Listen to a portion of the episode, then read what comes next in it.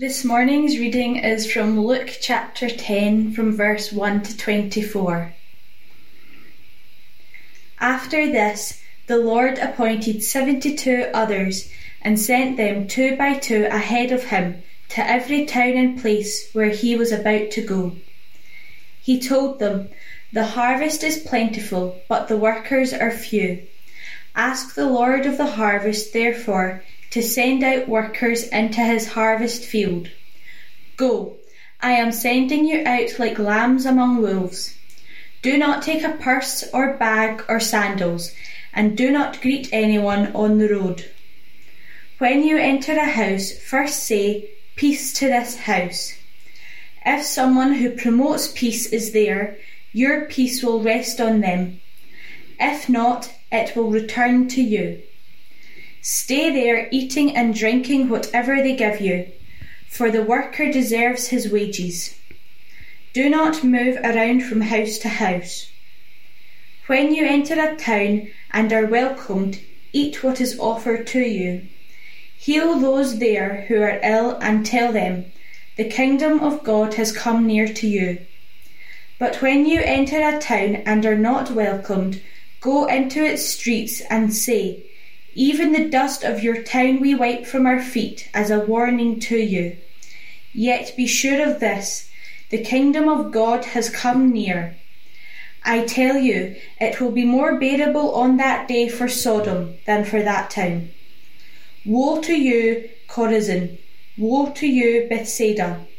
For if the miracles that were performed in you had been performed in Tyre and Sidon, they would have repented long ago sitting in sackcloth and ashes. But it will be more bearable for Tyre and Sidon at the judgment than for you. And you, Capernaum, will you be lifted to the heavens? No, you will go down to Hades. Whoever listens to you listens to me. Whoever rejects you rejects me. But whoever rejects me rejects him who sent me. The seventy two returned with joy, and said, Lord, even the demons submit to us in your name. He replied, I saw Satan fall like lightning from heaven. I have given you authority to trample on snakes and scorpions, and to overcome all the power of the enemy. Nothing will harm you. However, do not rejoice that the spirits submit to you, but rejoice that your names are written in heaven. At that time, Jesus, full of joy through the Holy Spirit, said, I praise you, Father, Lord of heaven and earth, because you have hidden these things from the wise and learned, and revealed them to little children. Yes, Father, for this is what you are pleased to do. All things have been committed to me by my Father. No one knows who the Son is except the Father, and no one knows who the Father is except the Son and those to whom the Son chooses to reveal him.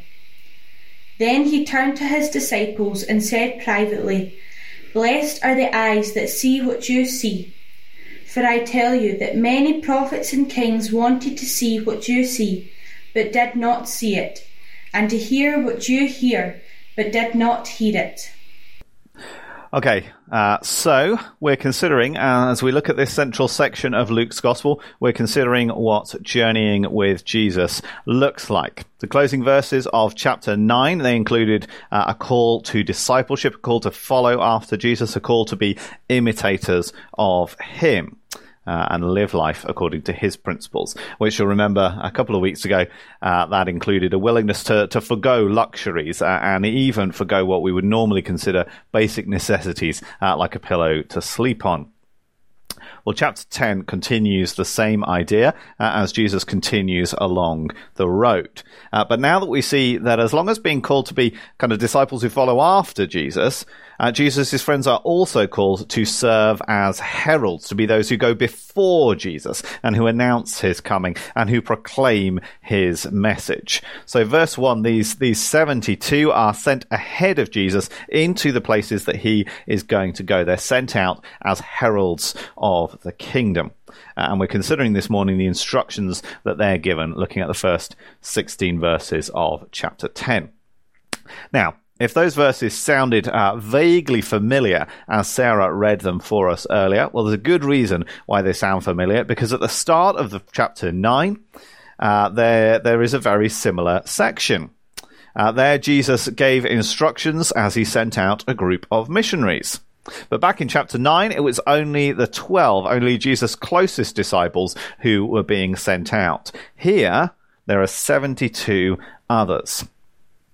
Now, by including these two incidents close together in his account, uh, by having them both, Luke kind of signals an expansion of who is called to serve as Jesus' representatives because serving as heralds of the kingdom is not the preserve of the select few, but rather to serve as heralds is a universal task. And all the evidence suggests that it was rapidly seen as such by the early church. It's always been a natural part of life, a necessary outworking of faith uh, to go and to herald the kingdom.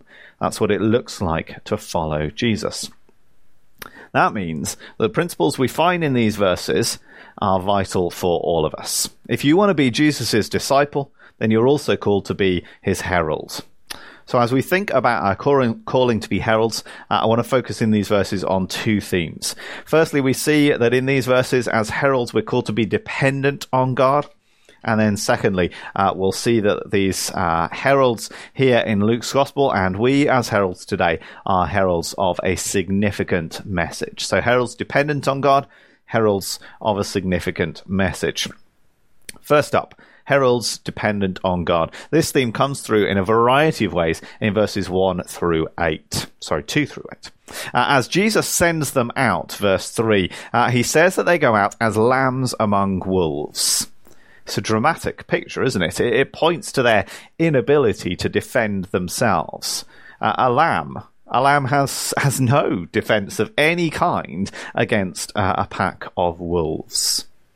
The danger for Jesus' disciples is is unspecified, but it is very real. Whether it's from bandits along the road or rejection in the villages that they come to or or whatever it might be that they face, Jesus is realistic about the danger for his heralds just as he was realistic back in chapter 9 uh, about the cost of discipleship in that previous section. Maybe also uh, identifying them as lambs should remind his heralds uh, that their response to rejection, even their response to physical danger, uh, that it ought not to be retribution, that it shouldn't be to seek to call down fire uh, like James and John wanted to a few verses ago. No, Jesus' disciples should be as gentle as lambs. Now, Given that this danger is very real, given that in verse 3 Jesus is warning them about it, you would think that the next step uh, would be to advise suitable preparations. Grab some weapons, you might get attacked. Take plenty of food along, you don't know what kind of reception you're going to get. But Jesus' instruction, verse 4, is the exact opposite. They're not to carry a money bag, not even a change of shoes. Why? Well, because it demonstrates their dependence on God. These heralds are dependent on God.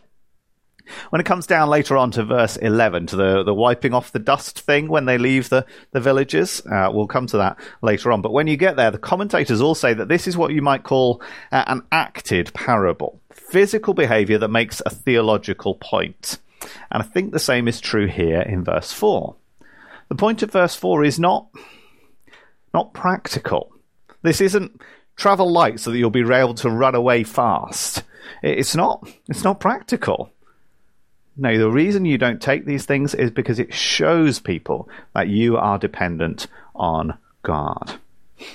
Even more importantly than showing other people that you're dependent on God, it shows you that you're dependent on God.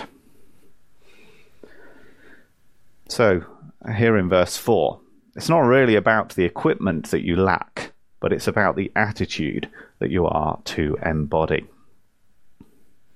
Now, 12 chapters later, Jesus asks his disciples, When I sent you out without purse or bag or sandals, referring back to this incident and to chapter 9 as well, when I sent you out without these things, did you lack anything? Nothing, they answered. He said to them, But now, if you have a purse, take it, and also a bag, and if you don't have a sword, well, sell your cloak and buy one. That means that the key lesson of going out with nothing here in chapter 10 is that it shows that they will still lack nothing because God makes provision for them. Therefore, for you and me, if we're called to be heralds, does that mean then that we need to go and sell everything and live a monastic life or, or, or travel as nomads with nothing but the clothes that we stand up in? Well, I think we can take from these verses confidence that if God does call us to do so, then we will lack nothing. Go read a biography of George Muller sometime. But the second passage, that, that question in chapter 22, that shows that God normally normally doesn't call every disciple to make no provision for our practical needs, but rather calls us to make sensible practical provisions. So if we're not kind of taking it as a, a practical advice, what are we left with? Well, we're left with that attitude, aren't we? We're left with that confidence that God can provide, that, that God does provide for his children, that the cattle on a thousand hills are his, that everything we have comes from him. The confidence we're left with, the confidence that as we obey him, he will give us all that we need to achieve his purposes. That's the first dimension of dependence on God. A second one comes in verse 7 Stay there, eating and drinking whatever they give you, for the worker deserves his wages. Do not move around from house to house. So, for these uh, disciples sent out, uh, having been offered hospitality in one home, uh, they are to be grateful for what they are given. They're not to, to feel uncomfortable about allowing others to meet their needs. That's uh, part of what they should uh, expect. But also, don't don't keep looking over your shoulder to see if there's a better deal to be had. That's the point here of do not move around from house to house. It's not saying it would be impermissible for the burden of hospitality to be shared. It is saying that you, as the visitor, you're not supposed to be looking and thinking, ah, but that family over there, they've got a pool. Wouldn't it be nice to stay with them this hot summer? Oh, but th- that house has a really comfy bed. Maybe, maybe I'll go. Oh, but that guy's the butcher. I get some good meals if I stayed there. No, no. Be content. Don't suppose many of us will spend a significant proportion of our time as itinerant ministry, missionaries, directly dependent on the generosity of others. But it doesn't take a huge amount of imagination, does it, to, to extend the principles that are here into my day to day life and yours. From start to finish, the Bible teaches us the value of contentment, of a willingness to accept what we have, it starts early. You're familiar, I imagine, with Exodus chapter 20. You shall not covet your neighbor's house. You shall not covet your neighbor's wife, or his male or female servant, his ox or donkey, or anything that belongs to your neighbor. And it runs on through to the end as well. Here's Paul, for instance, writing to the church in Philippi. I'm not saying this because I am in need, for I have learned to be content, whatever the circumstances. I know what it is to be in need, and I know what it is to have plenty. I have learned the secret of being content in any and every situation, whether well fed or hungry, whether living in plenty or in want. So you, you might get that promotion at work, but you'll soon be looking to the next advancement if you don't first learn to be content, whatever the circumstances, in dependence upon God. So Jesus' heralds demonstrate their dependence upon God. Secondly, we see in these verses that Jesus' heralds have a serious message to proclaim. We saw already in verse 4 that the heralds go out unequipped, but we, kind of skipped over the stranger instruction that they are not to greet anyone on the road. It sounds a little bit rude, perhaps, doesn't it? Uh, but like the lack of equipment, Again, the point here is to express a principle, to take action that shows uh, their attitude, and to make clear in their own minds, in this case, the urgency of the task. See, they couldn't wait, chapter 9, to bury family members or to go and say goodbye to people. And today, chapter 10, nothing can be permitted to distract them from their mission, not even to stop to greet people on the road. So, yeah, it seems likely that the greeting we're talking about is more involved than just a wave and a shouted good morning. But that's not the point. The point is that the message is so serious and the task is so urgent that nothing can distract them from it. Nothing at all can take them away. So, what's this serious message that they must focus on? Well, verse 9 Tell these towns the kingdom of God has come near to you. Here in verse 9, the proclamation is accompanied by the healing of those in the town who are ill verse 9 here, the proclamation of the kingdom. This is, this is seriously good news, isn't it? Everything that the Jewish people have been waiting for, here it is. The kingdom has drawn near. The promised Messiah has arrived. Hope, joy, celebration, life everlasting, all that and more is encapsulated in this phrase the kingdom of God has come near to you. This is a serious message that they proclaim. This is seriously good news. But that isn't the whole story, though, is it? Verses 10 through 15 present the alternative. Interestingly, in verse 11, when they're not welcomed, these heralds are to say the same words The kingdom of God has come near. But at this point, at this point, those same words, that same proclamation, is no longer a, joyous celebration of good news. Instead, this is now a solemn warning. The coming of the kingdom is an objective fact. It has come near to these towns. Whether they like it or not, it is near at hand for good or for ill. And the verses that follow on that name these various cities, all of them serve to underline the seriousness of this warning. Maybe you're familiar with the destruction of the city of Sodom that's described in Genesis 19 with, with the burning sulfur that rains down from heaven. And everybody knew. Everybody knew that the fate of that city on the last day, the consequences of final judgment for Sodom, it will be similar. On that day, Sodom will be destroyed for good. And here Jesus says, it will be more bearable on that day for Sodom than for cities that reject Jesus' messengers. Now, when Jesus says this, it's not, it's not so much offering hope to Sodom, but rather it's saying that the situation now, because Jesus has come, the situation now means that rejecting his messengers is even worse than the wickedness of Sodom. See, so you and I were often tempted to think that that judgment and you know fire and brimstone and all of that. We often think that if it exists at all, well, that's a punishment reserved for the the obviously wicked, which the city of Sodom was. We, we perhaps imagine a, a fiery hell for the scum of society. But Jesus says it isn't only that open, visible sin that condemns souls. What makes the difference in these verses between a city to which the kingdom draws near with hope and a city to which the kingdom draws near in a warning of judgment? What makes the difference? It's simple. Do they welcome Jesus' heralds or not? Because as Jesus says in verse 16, the response to his heralds demonstrates the response to him. And to reject Jesus is to reject the Father who sent him.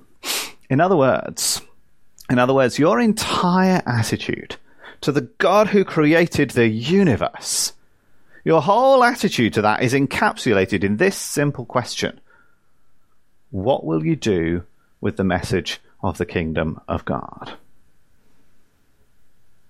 To stand condemned before God on the last day, you don't have to do something dramatic.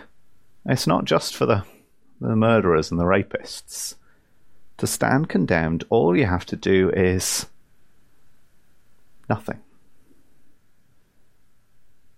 All you have to do is ignore the message and refuse to hear the proclamation of God's kingdom. All we have to do to be condemned is to stop our ears and remain cold and indifferent and unmoved and unaffected. All we have to do is ignore the message that offers hope. And our final destination will be in hell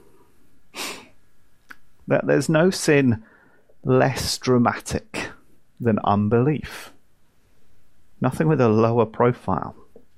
And yet, there is no sin which will more surely condemn the soul to hell.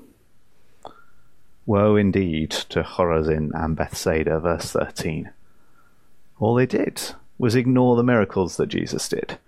Miracles that would have convinced skeptical foreigners like the cities of Tyre and Sidon to pr- repent, would have convinced them to turn to God. Well, those miracles left unmoved those who should have known better, those who should have readily recognized their coming king. Woe to Chorazin, woe to Bethsaida, woe to Newmilns, and to Darvel, and to Glasgow, and to Edinburgh, and to London, and to New York. Woe to any city that thinks that for any reason it will stand in the judgment, that thinks like Capernaum, verse 15, that it will be lifted up to the heavens. No, no. The city that thinks it has triumphed will be brought low. Woe to the city that does not listen to the heralds of the Messiah. Woe to the city that rejects Jesus because it has rejected God Himself. Woe to such cities. And let's not leave matters at that impersonal level. Woe to such people as well. Yes, these verses picture a corporate response with the cities, in some sense, kind of rejecting or accepting the messengers together as a whole. But none of us can afford to suppose that we are set right with God by any means other than our own personal rejoicing that the kingdom of God has drawn near. That is the serious message that these heralds go out with. But please, please, please recognize that whilst there is a need for warning, the fact that the warning is offered means there is hope. If this is all sounding very scary to you this morning, well, it should. But the reason these cities were being warned, the reason why you are being warned, the reason for the warning is that there is hope. There's no point in a warning if there's nothing you can do about it, is there? You don't close the door after the horse has already bolted. What should the residents of these cities have done? When the messengers wiped the dust off their feet, they should have cried out, Come back, come back! Tell me everything about this kingdom. Tell me about this Messiah. They should have welcomed them into their homes with open arms. And the warning is the same today, and the hope is the same today. That is the serious message that we need to recognize. And it's also the serious message that we are called to proclaim. Remember, we began this morning by recognizing that those who are called to be Jesus' disciples are also called to be his heralds. And that means you today, if you're following Jesus, if you're if you're seeking to be his disciple, then you're called to proclaim this serious message.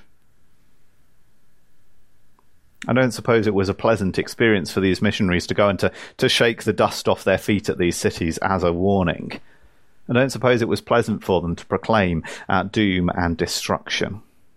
It wasn't pleasant for them, and it won't be for us. Folks, we go out as sheep among wolves. It won't be pleasant. But it is required of me, and it is required of you because as disciples we are heralds. Heralds who are dependent upon God and heralds of a serious message. May God have mercy on us all.